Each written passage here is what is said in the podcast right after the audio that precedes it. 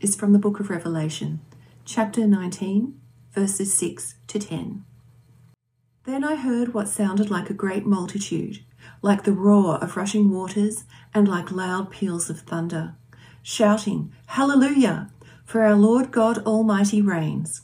Let us rejoice and be glad and give him glory. For the wedding of the Lamb has come, and his bride has made herself ready. Fine linen, bright and clean, was given her to wear." Fine linen stands for the righteous acts of God's holy people. Then the angel said to me, "Write this: Blessed are those who are invited to the wedding supper of the Lamb." And he added, "These are the true words of God." At this, I fell at his feet to worship him. But he said to me, "Don't do that. I am a fellow servant with you and with your brothers and sisters who hold to the testimony of Jesus. Worship God, for it is the spirit of prophecy who bears testimony to Jesus." I do grab your Bibles, do leave it open, particularly Genesis 2. We'll have a look at that passage, but let's join in prayer. Heavenly Father, we pray that you'll help us understand in this world of confused relationships what your good design of marriage is and how we might honour that whether we're married or not. We pray, Lord, that you'll teach us and conform us. We pray this in Jesus' name. Amen. Well, what are we to make of marriage? Now, what do you think about these quotes I'm about to show you? Now, let me just warn, these quotes are said tongue-in-cheek. Marriage is not a word, it's a sentence, a life sentence. It's meant to be funny. How about this next one? All men are born free, but some of them get married. What about this one? Love is holding hands in the street. Marriage is holding arguments in the street. Now, of course, these quotes are said tongue-in-cheek. Now, that was the warning. But we do joke about marriages, don't we? And often one of the a good sign of a healthy marriage is that there is a bit of joking around and a bit of laughter. Now, not taking ourselves too seriously in marriage is a good thing.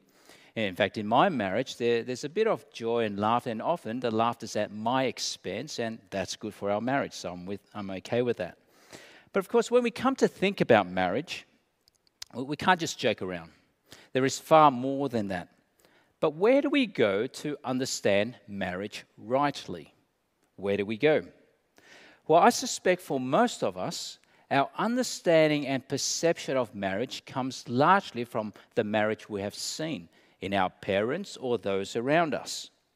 And so some of us, we've been blessed in being brought up in a family, a household with parents who have strong marriages. And we say, we wish, and I wish, that our marriage will be like that.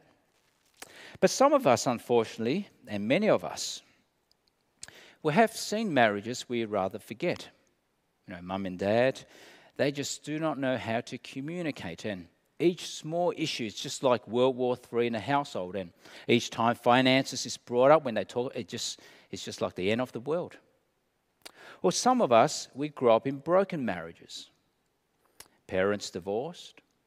Or marriage where mum and dad, they're just completely numb towards each other. No joy, no harmony, no peace in a household at all. And some, sad to say, domestic violence. Always heartbreaking to hear. And when we hear and see those marriages, we say, well, I wish my marriage would not turn out like that. You see, how we have understood and come to understand about marriage largely comes perhaps from our parents or from those we see around us. And what we see will either elevate our view of marriage or taint it. And when we turn to our world, our culture, and see what our world teaches us about marriage, it doesn't help at all. In fact, in the Western world, with the sexual revolution of the 60s to what we have now, and almost out of nowhere, the traditional view of marriage being between one man and one woman for life has effectively been dismantled, redefined, undermined, and pretty much destroyed. I mean, just consider how many of the movies and how the movies have changed over the last few decades. And just consider whether the movies you've seen recently, what they teach about marriage, or what they distort about marriage, and what they normalize about human relationships.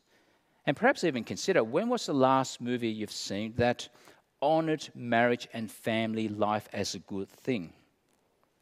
And what this has meant for Christians, and I suspect we may feel it as well, is that it has become harder and harder to defend our view. And we've become perhaps even more careful with the type of words we use when we talk about marriage. I found finding this book quite helpful, reading through this book and seeing how we ended up where we are now in the world. It's a book that's recommended on the book list by Glyn Harrison, A Better Story, God, Sex, and Human Flourishing. He says, as if from nowhere, Christians whose views once occupied the mainstream of public morality suddenly feel weird. It's worse than that, they feel guilty. Guilty for holding views held to be degrading to the human spirit. What happened to bring about such a paradigm shift? And that has been the paradigm shift in our world. And so if we are to understand about marriage and understand it rightly, where do we go? Well, if we go to our culture, it's always in flux and anything goes. We don't go to our culture. But of course, it's no surprise if you're listening in on this, we go to God. God has the better story of marriage. In fact, God not only has the better story of marriage, he invented marriage. And that's the first point. The first point I want to speak on is that marriage is God's design, not our invention. It's not as though Adam and Eve woke up one day and thought, well, let's consider getting married. Seems like a good thing. Let's commit to each other for life. Let's have arguments and disagreements and learn to love and forgive and commit to each other for life. Let's get married. Let's do this. Not at all. You see, it was God's idea, by God's design for all humanity. Marriage is revealed. It is given to us. We don't have to make it up, nor should we make it up. It's not our right. We might try to redefine it, reinvent it, but that would be to go against the grain in which we were made, and that will always lead to disastrous consequences. But when we work in harmony with the moral fabric of the created order, along with the grain in which God made us, with God's reality, it is good for human flourishing. And that is good not just for Christians, it is good for the world, for every culture. And that's why it is still true, though we redefine it and we deny what marriage is really is, in every culture there is still this instinctive, self-evident understanding of marriage being between one man and one woman. You see, marriage is not a Christian thing. It is a creation thing. It is good for all humanity. And so what do we learn about marriage from God's design? Well, marriage is a one-flesh union between one man and one woman, and it's joined by God, so that together there is this beautiful dance of love and intimacy and faithfulness that extends a lifetime. And we see this by design with the very first marriage. After God created Eve from Adam and brought her to Adam. Look at what Adam said in Genesis 2. The man said, and of course he said with great jubilation, the first song of humanity was a love song, and he said, this is now bone of my bones and flesh of my flesh. She shall be called woman, for she was taken out of man. For this reason, a man will leave his father and mother and be united to his wife, and they will become one flesh. The man and his wife were both naked, and they felt no shame.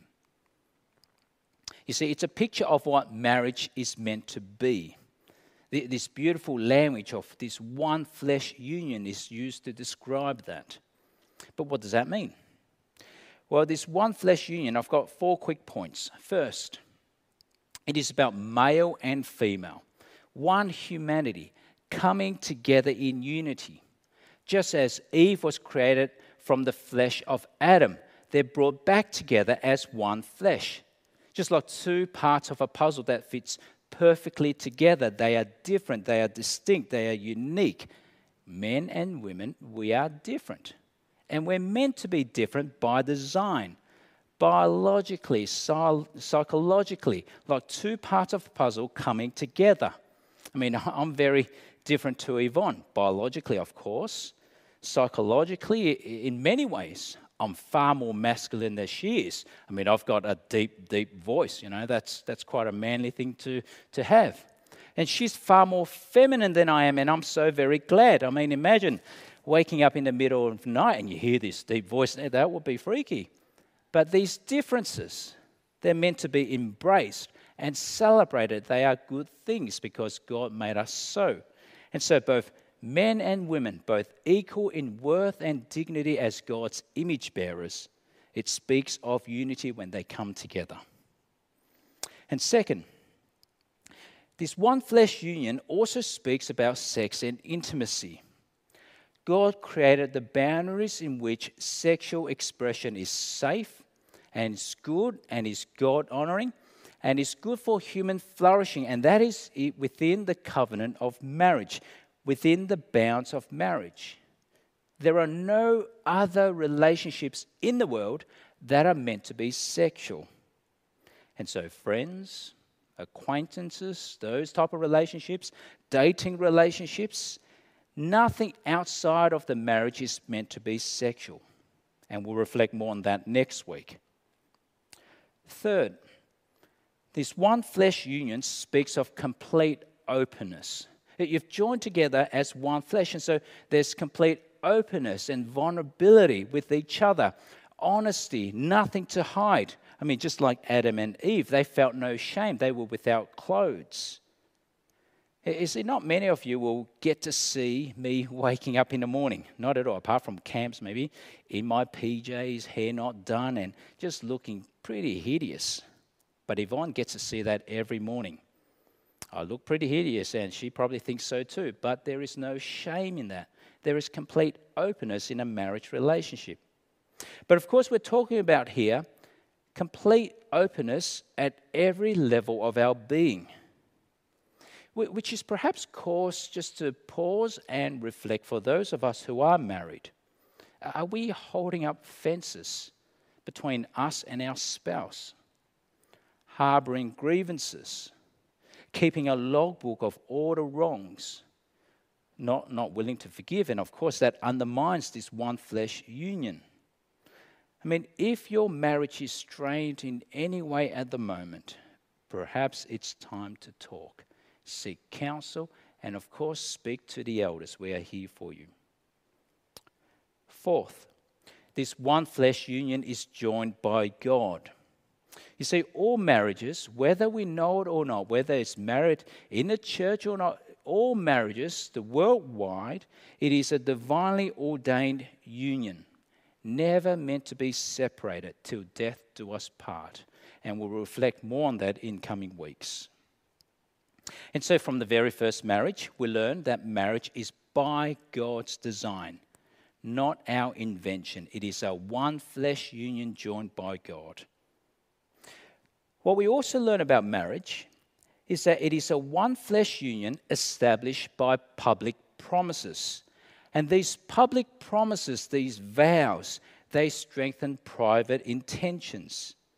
And the reason why marriage is established by public promises, you know, see when couples stand up in front and make their promises and vows before family and friends and God, it is because at the very heart of marriage, it is not about falling in love, because that just means you can fall out of love.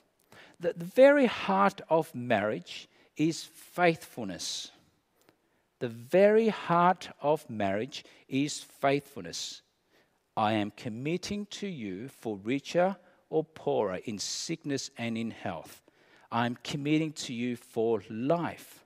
I will be vulnerable before you, and I will feel no shame because we are together for life. You see, that is the better story of marriage. It's why cohabitation does not work, and it is not good for children. Cohabitation meaning, well, let's try before we buy, let's live together, let's have children, let's enjoy the privileges of marriage without the commitment of marriage. Perhaps we might decide later on whether we get married or not at all. Now, this is not to say that cohabitating parents cannot be great parents. Of course, they can. But cohabitation, de facto relationships, is far less stable than marriage. In fact, according to a study by the UK Marriage Foundation, more than half of couples who only get married after their first child have split up 10 years later, half, compared to only 1/4 of couples who marry before having their first child. Whereas cohabitating couples with children who do not marry at all, 2/3 have split up. You see, cohabitation is very unstable. Now, you might ask why. Well, this is what Harrison says. Marriage creates a culture that binds men to their responsibilities for children they bring into the world. It cements social expectations that boys and men would develop the virtues of commitment and faithfulness to build strong marriages for the well-being of kids and the life of our communities as a whole. It's an important point, isn't it? You see, as a father to a daughter, there is no way at all, no way at all, as far as it is within my power, that I will allow my daughter to live with some dude before he makes a public declaration of lifelong faithfulness in marriage. No way at all, as far as it belongs within my power. I mean, I want no punk to get the wrong idea, let it be heard. But of course, that won't be for many, many, many, many years. But why is it that marriage must begin with public promises? Because the promises is of faithfulness. It is a covenant that is made. Standing there on the wedding day, you might be feeling over the moon. The future might look bright. But covenant faithfulness means I do not know what the future holds, but I'm with you to death do us part. You see, the heart of marriage is faithfulness because it is reflecting the heart of the universe. And that is the heart of God himself. I'll say that again. The heart of marriage is faithfulness because that is reflecting the heart of the universe and that is the heart of God. We see it throughout the Bible. In the story of Hosea, we see the faithfulness of God. God's relationship with his people in the Bible is often described like a marriage. And even when his people were unfaithful, they prostituted themselves to other gods and committed adultery in such a way. They were unfaithful, but God remained faithful to them and pursued them. That's what we see in the story of Hosea. You see, the heart of God is faithfulness. And in marriage, what we are doing is so profound. It's not just a couple making promises. We're reflecting something of what God is like. It's why anniversaries, if anything, is better than the wedding day. Anniversaries is better than the wedding day because it is a witness of that faithfulness of the couple to each other to the exclusion of all others. Through all the trials, they are still committed. And it's wonderful to see that even within our church, like the Colemans, as we have already heard. In fact, two doors down from where I live, there's a couple members of our church. They had their 74th wedding anniversary this year. 74 years together. Amazing. And so marriage is established by public promises and they strengthen private intentions. Next, we see marriage is the formation of new family units that welcomes children. You see, what happens when a guy and girl gets together, what is happening as they make those promises is that they are also forming a new family unit. Their allegiance has now changed from their parents to each other in this new family. And that's what we read in the first marriage, in Genesis 2 again. For this reason, a man will leave his father and mother and be united. The word there is to cleave to or to cling to his wife, and they will become one flesh. And so when a guy gets down on his knees and asks the lady, will you marry me? He sang, I'm no longer going to be mummy's boy. I'm no longer going to be mummy's boy. And in fact, makes me think, those of us who are married and are still mummy's boy, not saying that we're not meant to love our mums and love and honor our parents, but our allegiance is to the new family. And when she says yes, she's paying the highest compliment by taking you at your word. But you see what happens, there is the leaving of the parents and cleaving to the wife. It's the word unite to cleave to cling to. It is a word that's also used of how scales are stuck on the back of a crocodile. It's inseparable. Or how an incurable disease clings to a person. It is that same word. You can't get rid of it. And so in marriage, what has happened was I have cleaved myself to Yvonne, and I'm like, you know, this incurable disease that is stuck on her for life. She can't get rid of me, and it's a good thing. And that's how new family units are formed. And when you muck around with the family unit, you create confusion, which is what we're seeing all over society. You see the breaking down of the building blocks of a good society. And it is this new family unit that is the place to welcome children. And I use the word welcome because though it is the intention of God's design that families will have children, and it is seen to be a blessing of the marriage, not all families will be able to have children, and largely because of medical reasons. And of course, there is pain in childlessness there. It's not easy. But families without children are families nonetheless. However, the intention is to welcome children, and that must be there in marriage. And God's design is that children are brought into this world through the intimacy of that one flesh union. It all makes sense. It's all connected within the stability and boundary and safety of marriage.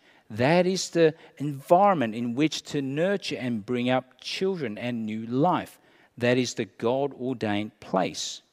You see, there are no other forms of sexual union that has the potential to bear children. And so children are to be seen as a blessing from God, and they are the fruits of love within the marriage. And so what have we seen? Well, marriage is God's design, not our invention. We might try to do whatever we want with marriage, but it is God's design. Marriage is a one flesh union joined by God.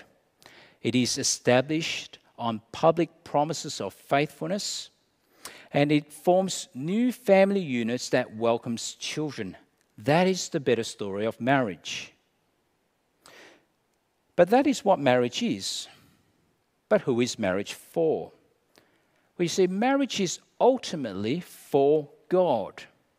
Marriage is to be lived out in service of God.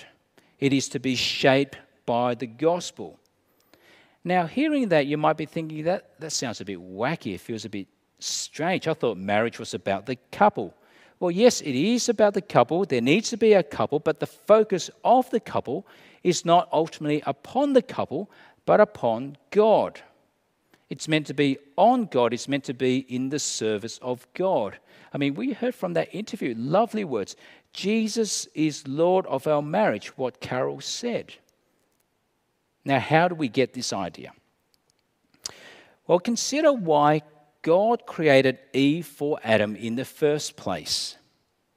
It wasn't merely because he had no companion and he was feeling very lonely. He had God as his unrestricted companion. So why did God create Eve? Well, notice it wasn't because he was lonely, but he was alone. There's a subtle difference there. So let's have a look at Genesis 2 again. God said, "It is not good for the man to be alone. I'll make a helper as his complement." So why was it not good for Adam to be alone? Well, it was because he could not fulfill the creation mandate on his own. He could not be fruitful on his own. He could not be sustaining the world and looking after the world on his own. It was a job too big for him. He was unable to, in a sense, serve God alone. He needed a helper, a complement. And so when Eve came along, they were able to serve God together in the garden and to fulfill their creation mandate, be fruitful and subdue the earth. You see, marriage was not designed so that husband and wife can gaze into each other's eyes for the rest of their lives. I mean, I marry you so that you can meet my needs and I meet your needs. That's not what marriage is. Instead, it's meant to be together, side by side, in the service of God to fulfill the creation mandate as part of it. It's not meant to be a form of selfishness. Christopher Ash, he puts it brilliantly. He says this. He says, marriage and family can easily become just a respectable form of selfishness. If we marry mainly to meet our own needs, then our marriages will be just that, good-looking mask for selfishness. It is a short step from loving you to loving me and wanting you. And it goes on to say, the key to a good marriage is not to pursue a good marriage, but to pursue the honor of God. We need to replace this selfish model of marriage with one in which we work side by side in God's garden rather than gaze forever into each other's eyes. Now, that is not to say that there is to be no romance or joy or laughter or companionship or intimacy in marriage. Of course there are. And they are all done in the service of God, enjoyed in the service of God. But perhaps it is worth reflecting. You see, the strong marriages we see around, the strong marriages are not those where husband and wife are so head over heels over each other and they become so introverted such that their world is just each other. But instead, strong marriages are those where you see them standing side by side as they love those outside the marriage, as they use their marriage to serve, to build community, and of course, in the service of God. It's worth reflecting on, isn't it? How is my marriage, if you are married, in the service of God? Is my marriage a blessing to those outside my marriage, outside my family? Is it a blessing to my community? Or is my marriage just about me and my spouse? You see, marriage is meant to be in the service of God. And marriage is, of course, shaped by the gospel. It is patterned by the gospel. Now, what do I mean? Well, what I mean is that strong marriages will look like what Jesus has done for us. Self-giving, sacrificial love, seeking the interests of the other as we side by side serve God. You see, marriage is to die to selfishness. And that is why we see problems in marriages, when we forget that, when we forget the shape of the gospel. I mean, there are problems for many reasons, but often it begins with forgetting the gospel principle. You see, when I'm selfish in my marriage, it's just not good for the marriage, not at all. When all I do in my marriage is just to take and take and take and not serve, I'm neglecting my responsibility. Or when I'm wronged in the marriage and I don't forgive, then I'm undermining that one flesh union. Or when I say I forgive, however, I dig up the last 10, 15 years of faults and lay it upon my spouse's lap. And, well, that's not true forgiveness. That is not learning from Jesus who has been so gracious to us. A strong marriage is patterned by the gospel. Just as Jesus died for me, I'm willing to die for my wife. Not just when the core needs to be to push her out of a bus or take a bullet, but every single day. A strong marriage is patterned upon the gospel, which means husbands and wives, those of us who are married, there is always something to work on in our marriage so that it is shaped by that gospel. And it takes work to build a strong marriage. It doesn't just fall into place accidentally. It takes work. And so husbands, those of us who are, we need to remember our responsibility as husbands. As Christ is to the church, we are to be to our wives, taking leadership, bearing responsibility, being sacrificial. In my marriage, it means not just for Yvonne to know that I love her, but for her to feel it, to see that I'm making sacrifices for her. And wives? Well, what does it look like to respect our husbands, to see and to be champions of our husbands, that they might lead us in the way of Christ? You see, strong marriages take work, and the gospel is the shape of that work. Every once in a while, Yvonne and myself, when we have lunch together every couple of months, we would ask each other, how can I be a better husband? Or she would ask, how can I be a better wife? Yesterday, I said it quite casually, well, how can I improve? And she replied, well, where do I begin? I've got a long list. And I thought, okay, I've heard enough. But the point being, marriages take work, and they need to be shaped by the gospel. Faults aired, sins forgiven, and repentance. And do you know what type of witness that is to the world if they are the marriages we have? If our marriages are so shaped by the gospel in mutual self-giving and love, where there is always forgiveness and repentance and reconciliation and coming back together again, so that year after year after year, the marriage is an icon of God's faithfulness. Well, in a world that is so broken, confused relationships, confused marriages, children without good role models, you want your marriage to be such that when anyone observes your marriage and your family, they'll say, I want mine to be just like that because I see something of the love of God. A strong Christian marriage is shaped by the gospel, and it is a wonderful witness to the gospel to our world. Finally, marriage anticipates the greater heavenly marriage. The Bible begins with the marriage between Adam and Eve, and it ends with the greater marriage between Christ and his church.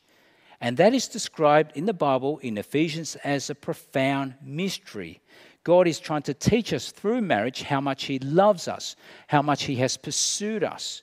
Ephesians described it, and in Revelation we see that picture of it. You see, the human marriages, all our earthly marriages here, they are mere shadows. And every marriage points beyond itself to that ultimate perfect union we will share with Jesus Christ. It is so profound. It is so glorious what the future holds. The wedding day may be great. Anniversaries may be wonderful, and they should be. However, it is nothing compared to the heavenly marriage. I mean, earthly marriages is a whisper of the eternal marriage. Don't you just love that? Every earthly marriage is only a whisper of the eternal marriage, when all our longings and joys and celebration and companionship and union will all be completely fulfilled and satisfied. What marriage is meant to be like, we will have it if Christ is our Lord. And so finally, just a few points for all of us in our church. For those of us who are married, and we have great marriages by the grace of God, we need to remember that our marriage is not the be-all and end-all. Our life does not revolve just around our marriage. There is something far greater that our marriage points to. All the joys and laughter we enjoy, it will be far greater even in heaven. And so we look forward to that. But we remember that our marriage is strong now if it is shaped by the gospel and if it is in the service of God. Those of us who have experienced marriages that have been painful and hurtful, and there are some in our church, it's the sad reality of living in this sin-ravaged world, the pain of betrayal, difficulties in marriage, disharmony. Well, if that is you, you need to speak out. I mean, Carol said we cannot be too proud to seek help. Do speak out. Marriage counselling, speak to the elders. We are here to help. Don't leave it when it's too late. Otherwise, it may be too late. But also remember, for you too, one day we will experience marriage as it's meant to be. And those of you who are single, well, you may or may not want to get married, whether the opportunity has arisen or not. It is a good thing to pray that God will help, to find joy and contentment in the station of life God has given you, to not see life on a whole waiting for some Prince Charming or some princess, but to see your life now to be lived out in joy and service of Him, and to remember you two are not missing out, because that wonderful picture and revelation is for you and us and for all those who belong to Jesus, when one day we, the bride of Christ, will see our Savior face to face. And so marriage, God's design, not our invention. Marriage is in the service of God. It is shaped by the gospel. And our marriage is a whisper. It anticipates that heavenly perfect marriage. And that is the better story of marriage. Let's pray. Gracious Heavenly Father, we thank you that marriage is not something we have to sort out and work out ourselves, but you have designed as good for us. So help us to heed your words. And so we do pray, Lord, for all of us, married or not, in our church, that we will honor that estate. We pray this in Jesus' name. Amen.